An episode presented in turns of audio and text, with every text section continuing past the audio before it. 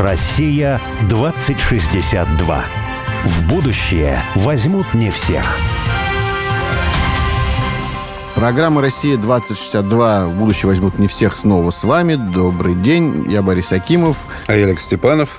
И с нами сегодня в студии человек удивительной судьбы, бывший разведчик, э, человек, который знает все про будущее, Андрей Безруков. Андрей, здравствуйте снова. Здравствуйте. Ну, здрасте. А у меня вот такой вопрос. Вы говорите, что в целом будущее прогнозируемо, и, э, До определенного предела. До определенного пределе, да. Это означает, что понятно, что есть в мире какие-то глобальные игроки, а может даже не очень глобальные, просто какие-то игроки, которым было бы интересно знать, э, как будущее будет развиваться, и, соответственно, попытаться в это будущее, может быть, вмешаться, каким-то образом на него повлиять. Вот насколько государство или какие-то негосударственные организации занимаются, серьезно занимаются прогнозированием будущего и, соответственно, разраданием стратегии какого-то корректировки этого будущего, вмешательства в это будущее? Или это все такие просто вот разговоры каких-то футурологов э, и, не знаю, людей э, в социальных сетях, которые там что-то рассуждают? Или это действительно серьезная деятельность,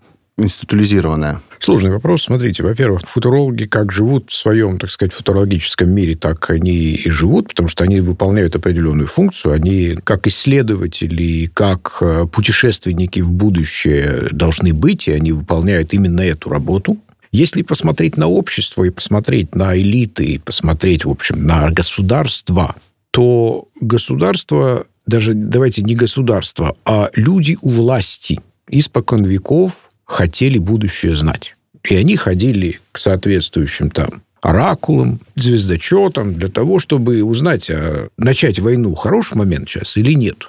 Ну и, соответственно, получали ответ э, тот или иной. Да? Дальше они, конечно же, озаботились чем? О том, что как-то вот нужно выстраивать понимание этого. И отсюда образованные элиты, образованные элиты, они занимались этим сами. Они читали, они писали. Если вы посмотрите на элиты государства, это люди образованные, они понимают историю, они понимают... Есть же вопрос нормативного будущего еще. Это будущее, которое нам хотелось бы. Не какое будет, а какое нам хотелось бы. Это как раз вот про Россию 2062. И, и, и естественно, люди, люди у власти хотели сделать то будущее, которое им выгодно. И некоторые были в этом сильнее, чем другие. Я возьму, например, британскую элиту конца 19-го, начала 20 века, когда Британия реально была очень большой силой, и ее элита могла влиять на мир гораздо больше, чем сейчас элиты той или другой страны могут на него влиять. Буквально это был такой между собойчик, где они могли, ну, по сути, мир делить, строить там системы и так далее. Это на самом деле было. Не надо думать, что они всесильны, но тем не менее. А сейчас мир очень-очень сложен, и все элиты хотят что-то сделать, но они борются и внутри себя, и между, и между государствами и так далее. И здесь есть несколько профессиональных организаций, которые занимаются будущим, например, военные. Они занимаются и технологиями, они занимаются применением этих технологий, потому что без этого они жить не могут. Им надо планировать. Им надо планировать следующую войну, им надо планировать, как они будут ее выигрывать по определению. А разведки занимаются будущим. Почему? Потому что что такое разведка? Разведка, она организовывает процесс принятия решения. Она должна обеспечить принятие решения. Все решения о будущем. Правильно? Они же не о прошлом. Они не о том, как относиться сейчас к 20-му съезду. Они о том, что мы делать будем дальше. Какие-то решения надо принимать. А мы, как люди, и в том числе люди, принимающие решения, находятся, как Клаузевиц говорил, в тумане, тумане войны. Будущее непонятно. Более того, сейчас оно еще наполнено всякими фейками. То есть не просто понять, что там дальше для того, чтобы принять решение, а еще отсеять все, что тебе подкладывают под это. И сам процесс разведки, его можно определить как систематическое и проактивное уменьшение неопределенности в процессе принятия решения. То есть это тоже все о будущем. Это звучит несколько пафосно, но на самом деле это так и есть. Это может быть в очень стратегическом плане, может быть сугубо тактическом, то есть решение принимается сегодня на завтра, но все равно его надо обеспечить информацией. И надо обеспечить не просто тем, что есть, а какие варианты развития этого дела. Что будет? Вот если так, то что будет? А если так, что будет? То это сразу сценарность. То есть разведка, по сути своей, должна дать сценарии и просчитать эти сценарии, и тогда только можно говорить о правильном решении или решении, которое заведомо не пройдет, и так далее, и так далее. То есть вот это. Корпорации думают о будущем. Потому что их задача захватить рынки. Это значит, надо понимать, куда эти рынки идут, как они развиваются, сколько там денег, кто конкуренты, какие технологии будут, на которые можно поставить или которые можно купить положить под сукно, чтобы они не мешали вашим технологиям и так далее. Да? То есть вот все занимаются будущим. И я думаю, что чем дальше мы в будущее идем, извините, за тавтологию, да, тем больше мы этим будущим будем заниматься профессионально. Потому что мы и здесь уже это все о человеке, вот о чем мы говорили. Человек начинает серьезно заниматься собой серьезно программировать свое развитие. Что ново? Ведь в еще ближайшем обществе, практически 19 века, мы же все ходили под Богом. Мы даже и не задумывались об этом. У нас есть вот так нам положено судьбой, и все. А сейчас мы от этого оторвались и понимаем, что вот если мы сами об этом не думаем, если мы сами это не делаем, если сами об этом не планируем, ну, мы на произвол судьбы тогда, значит, оставлены. И я думаю, вот этот процесс оформления в странах и вообще в мозгах каждого человека понимание, что будущее надо делать, его надо знать, к нему надо готовиться, он будет укрепляться, усиливаться, оформляться, институциализироваться. Я думаю, что когда Борис задал вопрос, он тоже имел в виду, ну, то, что у нас у многих есть, вот там про мировое правительство. Ну, да, сидят за столом там, э, условно да. говоря, в Америке там или где-то да, еще. имеется в виду, что, может быть, оно не единое, но есть некие структуры, оформленные структуры, да, которые как бы занимаются будущим. Вот, например, римский клуб. Ну, смотри, Смотрите, да? ну тогда, Насколько значит, это... они полностью провально занимаются будущим. То есть они, они реально, вот, по крайней мере, со стороны Запада, да, если основные структуры, о которых мы говорим, они западные структуры, тот же самый римский клуб, это значит, что либо они не понимают этого будущего, либо они полностью не способны его строить. Потому что будущее это идет как раз не так, как им хочется. Как кто-то сказал, это не тайная ложа, а явная лажа. Э, то есть, на самом деле так. И вопрос еще ведь, хорошо, могут быть группы влияния очень с большими деньгами, очень серьезные. Но на каждую такую группу влияния есть другие группы влияния, которые борются за эти же самые деньги, за эти же самые рынки, против этих же самых людей. И здесь такая какофония, между, можно говорить о старых элитах, там, новых элитах, там, еще каких-то элитах. Это все вот каша политики ежедневной. И нет того, кто сейчас может вот быть вот этой тайной ложей мира. Просто нет. Если кто-то пытается это делать, у них ничего не получится. Мир слишком сложен. Более того, когда мы говорим сейчас об этих вещах, как о западных вещах, ну а на Востоке-то они как? Восток совершенно другая культура, другая игра. Что китайцы сейчас будут принимать команду от какого-то там римского клуба? Тону. Ну, знаете, я вот читал доклад первой римского клуба, который в 1972 году был, да, и он был сделан на основании такой компьютерной модели мира, модель мира 2, по-моему, это называлось. И вот когда внимательно читаешь, то ты понимаешь, что саму модель, да, делали нормальные ученые, которые говорили, вы знаете, если то, Угу. Вот это гипотеза, это нам неизвестно. Нам, например, неизвестно совершенно, как атмосфера Земли перерабатывает углерод. Да? Мы не знаем, вот. Но мы предполагаем, угу. что это зависимость вот такая, да. И вообще, когда вот как бы это все читаешь, то ты понимаешь, ну, вот я как человек, имеющий, естественно, научное образование какое-то, да, и, соответственно, мышление, я понимаю, что, ну, когда основная посылка – это экспоненциальный рост человечества за последние сто лет, соответственно, дальше они говорят, что экспоненциально увеличивается все, и отходы, и производство, угу. и уменьшается селитебная территория. Можно, кризис. Можно вместе посмеяться? Да. А вот смотрите, сто лет назад, вот перед Первой мировой войной, главная проблема урбанистики больших городов была какая, помните? Навоз. Да. Что делать с навозом? Угу. Вот если спроецировать количество навоза, точно так же, как они mm. проецируют количество населения и, соответственно, лошадей в городах, то эта проблема нерешаемая. Но она как-то решилась ведь, да? Ну, они, кстати, вводили там в эту модель, что вот произойдут некие, вот лучше будут перерабатывать, вот меньше будет этого, этого. Но это отсрочивало вот этот кризис да. мировой там Совершенно на 50 верно. лет, может Совершенно быть, на 100. Совершенно но все равно да, экспоненциальный да, рост, да, он все перекрывает. Да. Это, же... это как у нас вот с сингулярностью сейчас. Сейчас у нас сингулярность все захватит, и мы будем в этой нирване дальше там существовать. Ну, это мой страх. Угу. Моя тревога. На программах часто транслирую. Нет, а я что хотел сказать.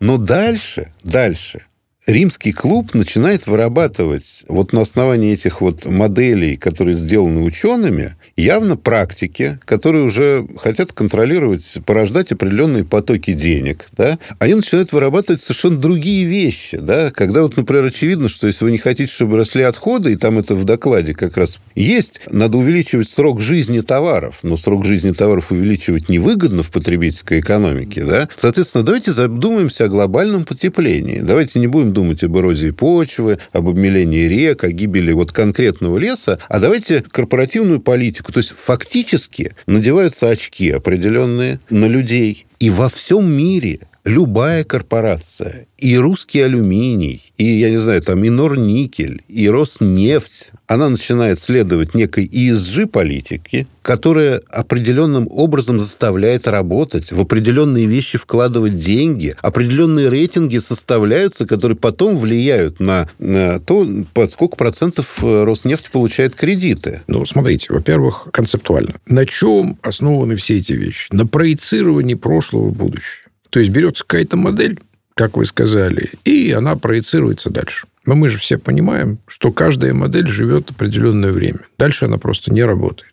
Близкое будущее можно проецировать через модели. Дальнее будущее невозможно проецировать через модели, потому что эти модели конечны, портятся со временем. Это будущее для того, чтобы проецировать более дальнее будущее, там работают сценарии, когда, в общем, народ посмотрит на разные варианты, как это может получиться, оценит их и так далее. Вообще будущее... Смотрите, вот здесь мы подходим к вопросу «зачем?». Я потом вернусь вот к этой повестке. Вопросу «зачем?». Есть два взгляда на это. Вот вопрос, скажем так, моделей, есть вопрос сценариев. И люди, которые будущим занимаются, обычно делятся вот на две подгруппы. Одни в основном о моделях, другие в основном о сценариях. Как-то они вместе не очень здорово живут. Те, которые о моделях, они как раз говорят, что вот наша задача построить ту картинку будущего, которая из модели вытекает. На близкий промежуток времени я с ним полностью согласен. Это очень важно.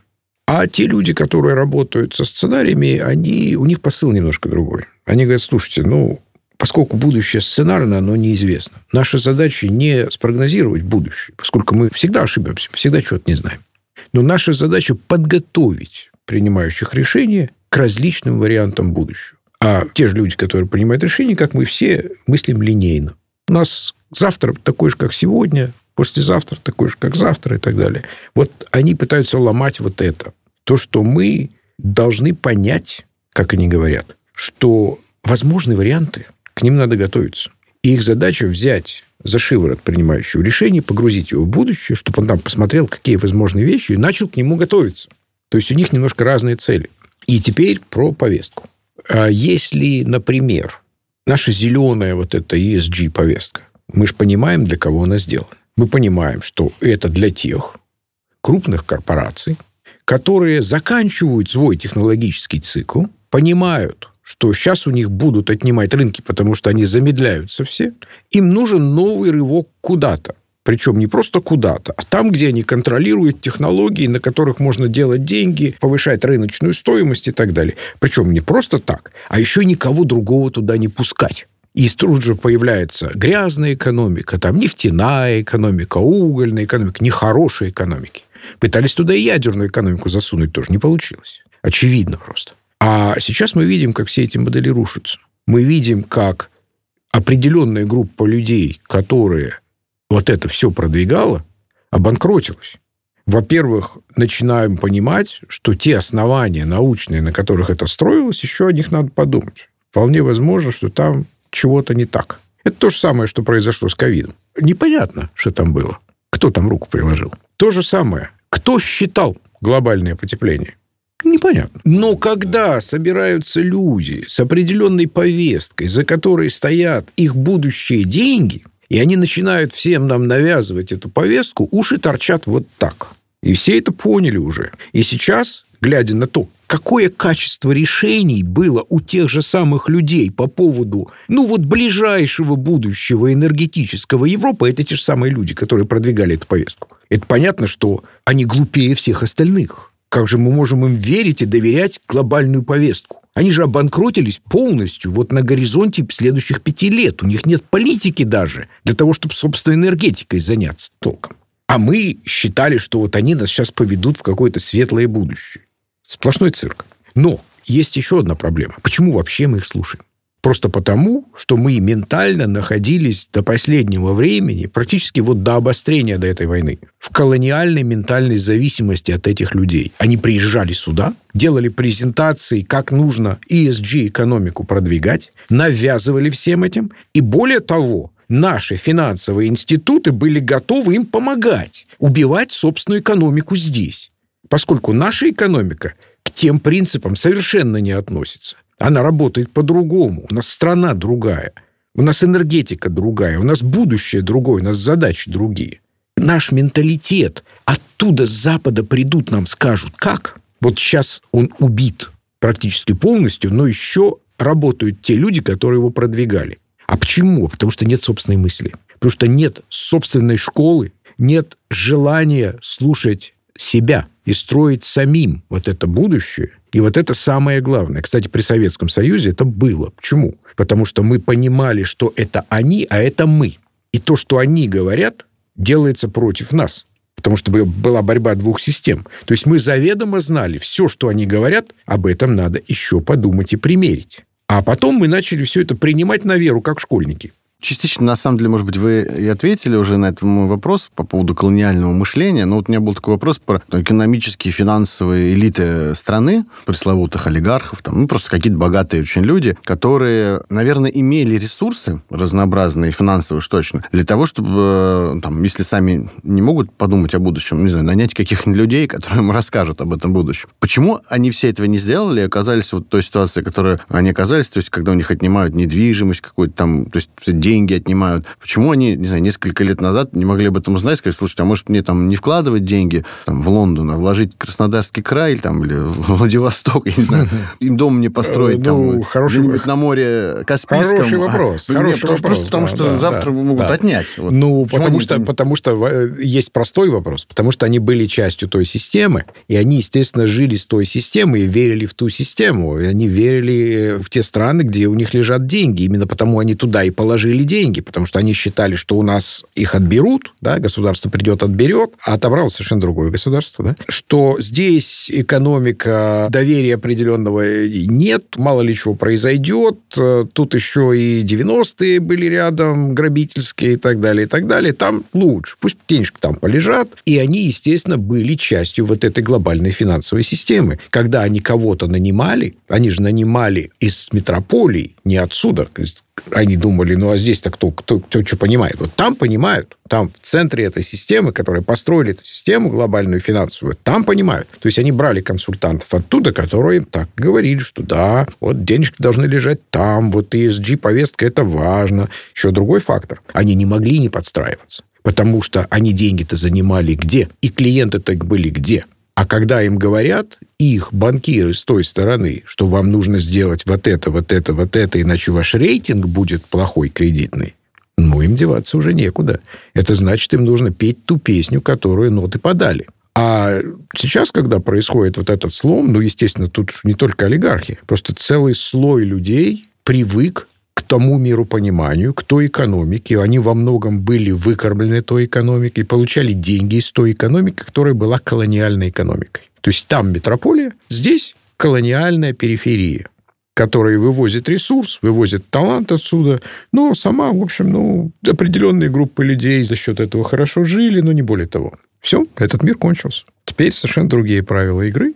Это значит, что вот кто не увидел смены правил игры, тот потерял. Моя модель, которая, помнишь, у меня родилась в Тотьме, она мне всегда помогает, как мне кажется, к здравому прийти рассуждению. Мы когда были в Тотьме, там экскурсовод говорит, вот смотрите, дом, в котором сейчас живут несколько семей. Построил богатый татмичанин. Еще он построил церковь, которая напротив дома, на свои деньги. А я спрашиваю, чем богат был? Думаю, наверное, купец какой-нибудь такой. А говорит, нет, было две скобяных лавки в Тотьме. А это уже 19 век. Тотьма уже была заштатным городом, да, то есть даже не райцентром. Вот не уездным центром. Я подумал, а почему владелец двух скобяных лавок в Тотьме в 19 веке мог быть так богат, что вот он такой себе выстроил, да? И я понял одну вещь, что вот когда тотьмичанин в 19 веке приходил в магазин в Тотьме, и вот он покупает хлеб. Вот хлеб сделан из зерна, во-первых, точно не пшеничный, ржаной, потому что пшеница не растет под Тотьмой. Он смолота мука в Тотьме, выпечен хлеб в Тотьме, магазин принадлежит Тотьмичанину. Вот он рубль принес, и этот рубль полностью остался в Тотьме. Что происходит сейчас в Тотьме? Да? Потому что сейчас невозможно себе представить любого бизнесмена в Тотьме, который может себе построить такой дом и еще и церковь. Да? Заработал тотьмичанин рубль, принес его в магазин «Пятерочка». Да? Вот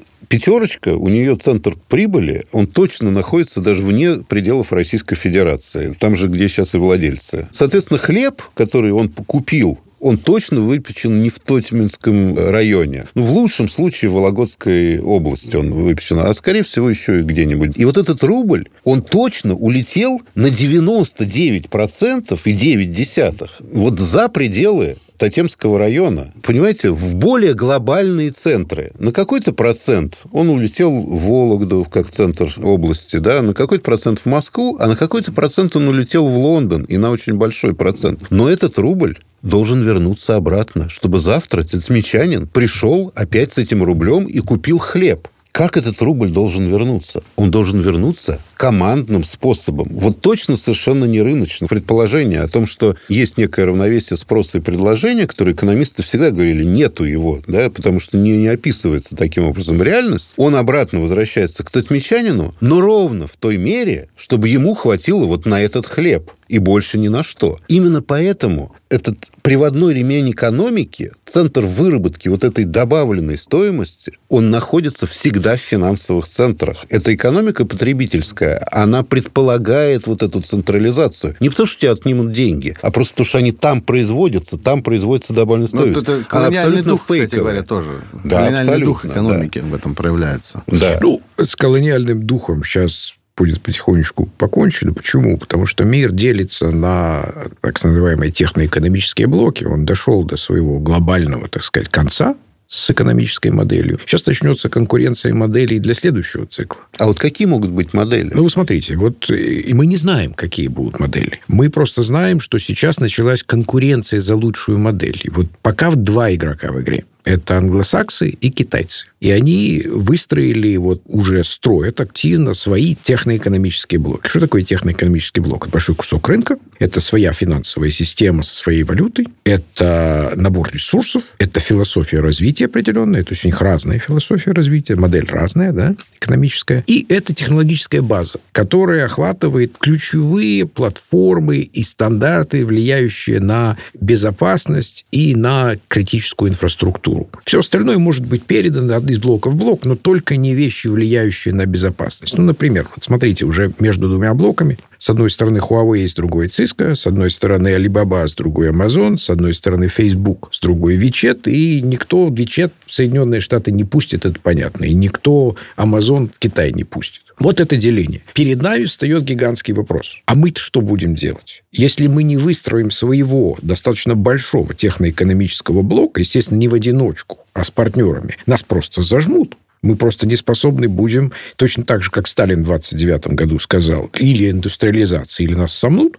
Вот наша задача на следующие 10-20 лет – это выстроить свое технологическое, экономическое пространство, достаточно большое. Естественно, с партнерами. Но, слава богу, партнеры появятся. Просто потому, что у всех остальных, кроме Китая и Соединенных Штатов, точно такая же проблема недостатка критической массы. И у Индии, и у Бразилии, и у Арабского Востока, и у Юго-Восточной Азии, и у Японии, и у Западной Европы и так далее. Им надо с кем-то будет объединяться. И вот следующая вот эта пара десятилетий – это как раз кто с кем. И вот видите движение арабов теперь куда? Если они не берут трубку, когда им звонят из Вашингтона, а все прилетают в Москву. Это тоже движение вот консолидации таких пространств. Будет оно стабильным, не будет оно стабильным, но оно идет. И через некоторое время, если мы правильно будем себя вести и будем над этим работать, мы выстроим такое пространство, которое даст нам и достаточно большой кусок рынка. Это будет не просто наш рынок, это будет общий рынок вот этого пространства. Посмотрим, если не сделаем, нам будет очень-очень сложно. Андрей, спасибо вам большое. Спасибо огромное. Очень интересно было.